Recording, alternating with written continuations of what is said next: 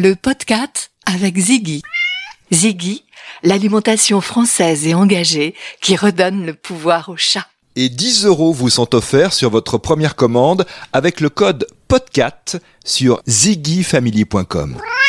Le PODCAT, en partenariat avec la revue Miaou, en vente chez les marchands de journaux et dans les librairies. Ce que voit le chat. Votre chat voit-il clairement, de loin, de près? Perçoit-il les couleurs? Et quelles couleurs? Comment votre chat vous voit-il? Regard sur les yeux du chat, dans cet épisode 9, soyez les bienvenus.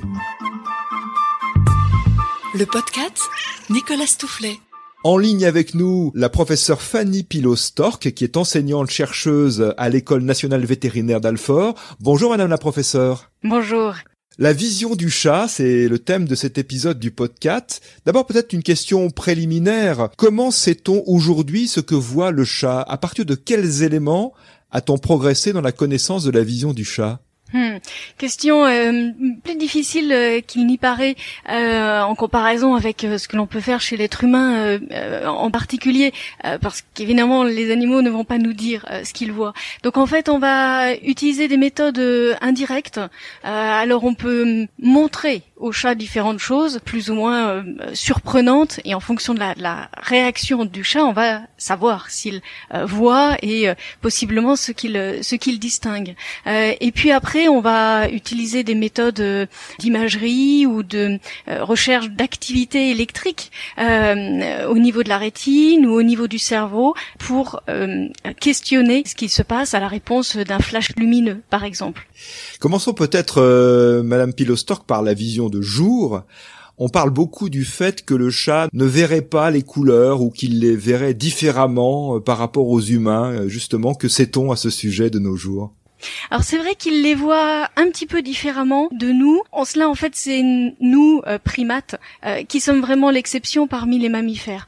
Il se trouve que nous avons un système à 3 couleurs, avec des photopigments dans des populations de photorécepteurs qu'on appelle les cônes. Et donc, on a 3 populations de cônes. Schématiquement, certains voient le rouge, d'autres le vert et d'autres le bleu. Et la combinaison de ces 3 populations nous permet de voir une grande variété de couleurs. Les autres mammifères, et le chat en fait partie, n'ont que 2 photopigments. Chez le chat, il n'y a pas de distinction entre le rouge et le vert. Donc il y a un photopigment qui en gros fait du jaune élargi et puis du bleu. Donc les nuances vraiment rouges ou vraiment vertes ne vont pas se voir de la même manière pour un chat. Pour autant, il voit effectivement en couleur, mais donc selon ce qu'on appelle une vision dichromatique et non pas trichromatique comme pour nous. Et en cela, ça ressemble vraiment au cas des daltoniens chez l'être humain qui effectivement ont l'un de ces photopigments qui est absent. Une autre distinction est que les chats, là encore comme l'immense majorité des mammifères, ont moins de cônes que nous. Donc ils ont un petit peu moins de ces photorécepteurs qui servent à voir les couleurs par rapport aux photorécepteurs qui servent juste à voir l'intensité lumineuse et qui sont les bâtonnets. Donc oui, globalement, ils reposent moins sur une vision des couleurs que nous et ils distinguent moins de nuances que nous. Pour autant, ils voient en couleur. C'est ça. Et s'il est dans le jardin, par exemple, s'il est en pleine nature, s'il voit de l'herbe, s'il voit des arbres qui rougissent à l'automne, des arbres qui verdissent au printemps, est-ce qu'on peut donner une image de ce qu'il distingue? Est-ce qu'on peut traduire par les mots ce que l'on sait de cette vision? Grosso modo, ça va donner des nuances de jaune. Là où nous, on va franchement différencier du rouge et du vert, chez le chat, on va être plus sur un continuum de jaune. Parlons, si vous voulez bien maintenant, de l'acuité visuelle. Est-ce que le chat voit bien de près? Est-ce qu'il voit bien de loin? Et encore une fois, la comparaison avec l'humain va encore s'imposer. Est-ce qu'on peut apporter des précisions à ce sujet ?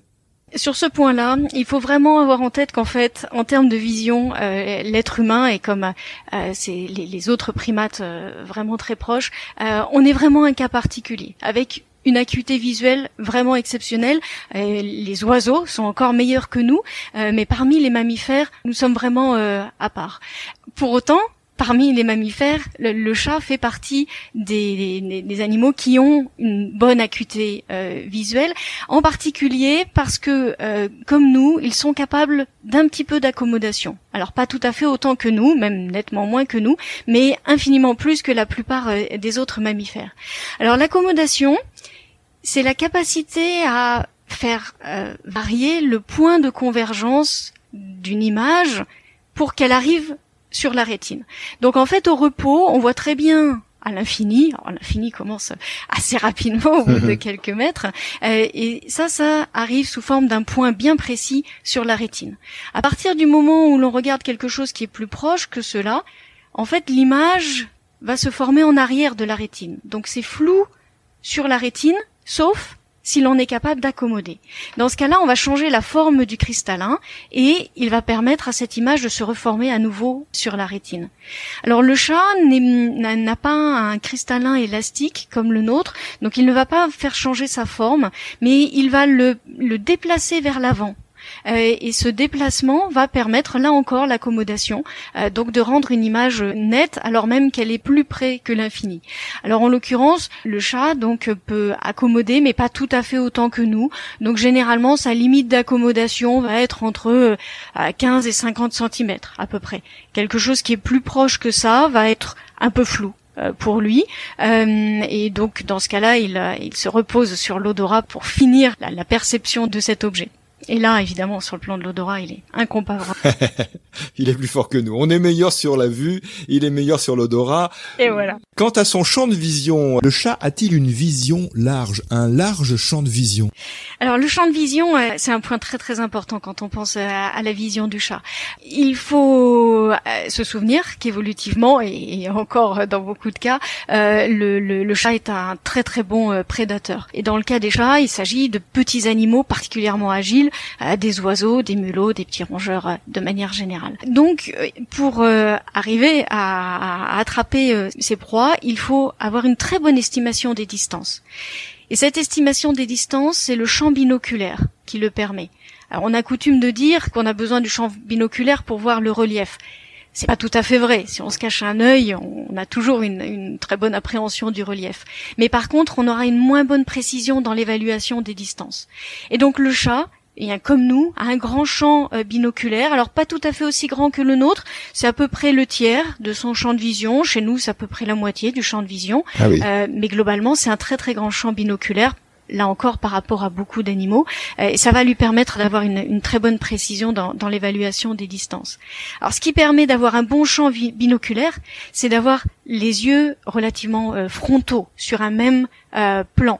Alors nous on en est une caricature, les rapaces nocturnes, une chouette ou un hibou aussi, et le chat en est très proche. On a vraiment deux yeux bien en avant de la face chez le chat, et donc ça lui permet cette très bonne vision binoculaire. On parlait de la vision de jour, mais maintenant, évidemment, arrive le sujet de la vision nocturne.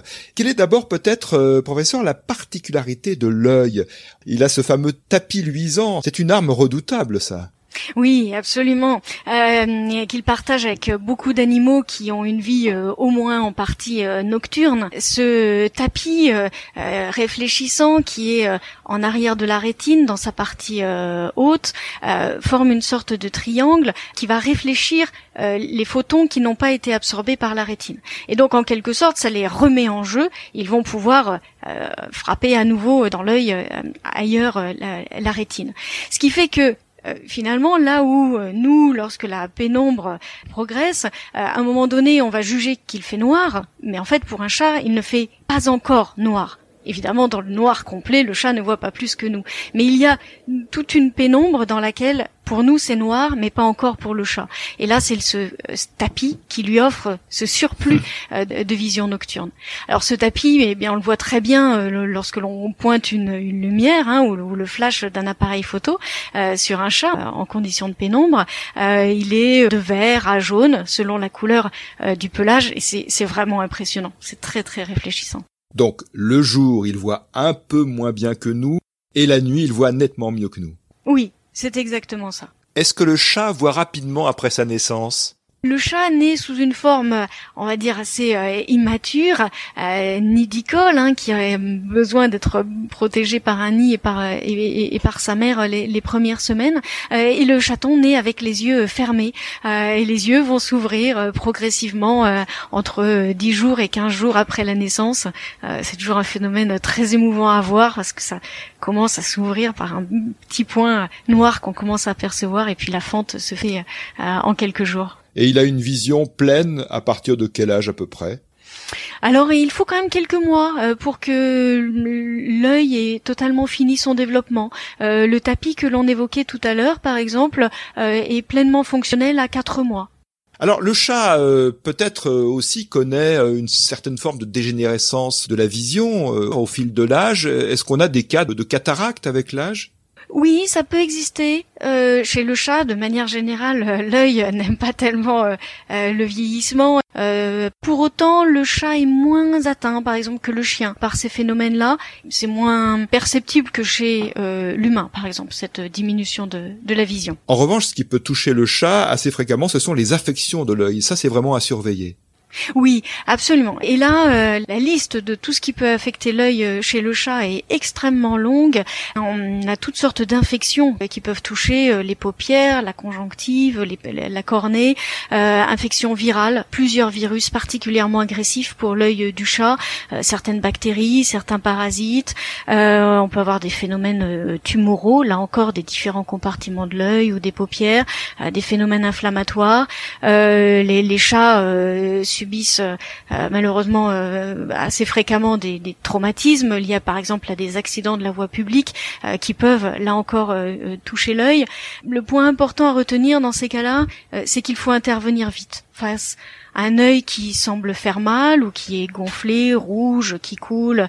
En fait, il faut intervenir vite pour éviter les séquelles qui pourraient léser la vision assez facilement. L'alimentation a-t-elle une influence sur la qualité de la vision du chat ? Alors il se trouve que oui. Alors de manière générale, on a tous besoin de vitamine A pour une bonne vision. Elle participe au fonctionnement des photorécepteurs. Mais en plus, le chat a une spécificité. Il y a un acide aminé qu'il ne sait pas synthétisé par lui-même, qui est la taurine. Et la taurine, elle est importante pour le fonctionnement du cœur, mais également pour le fonctionnement de la rétine. Et donc c'est une des raisons pour lesquelles il faut vraiment donner une ration adaptée au chat. Une ration pour chien, par exemple, ne serait pas correcte pour un chat parce qu'elle n'apporterait pas cette taurine qui est nécessaire au fonctionnement de la rétine. Il y a quelque chose d'assez particulier chez le chat, c'est cette fameuse troisième paupière qu'on voit apparaître parfois. C'est bien ça, c'est une troisième paupière ? Oui, c'est exactement ça. On l'appelle la troisième paupière ou membrane nictitante. Alors elle est orthogonale par rapport aux deux autres paupières. Elle part du coin interne de l'œil et puis elle peut recouvrir jusqu'aux 2/3 à peu près du globe oculaire. Alors elle fonctionne un petit peu différemment. C'est un mécanisme nerveux différent qui la fait se rabattre sur l'œil. C'est un système de protection qui existe chez beaucoup de mammifères.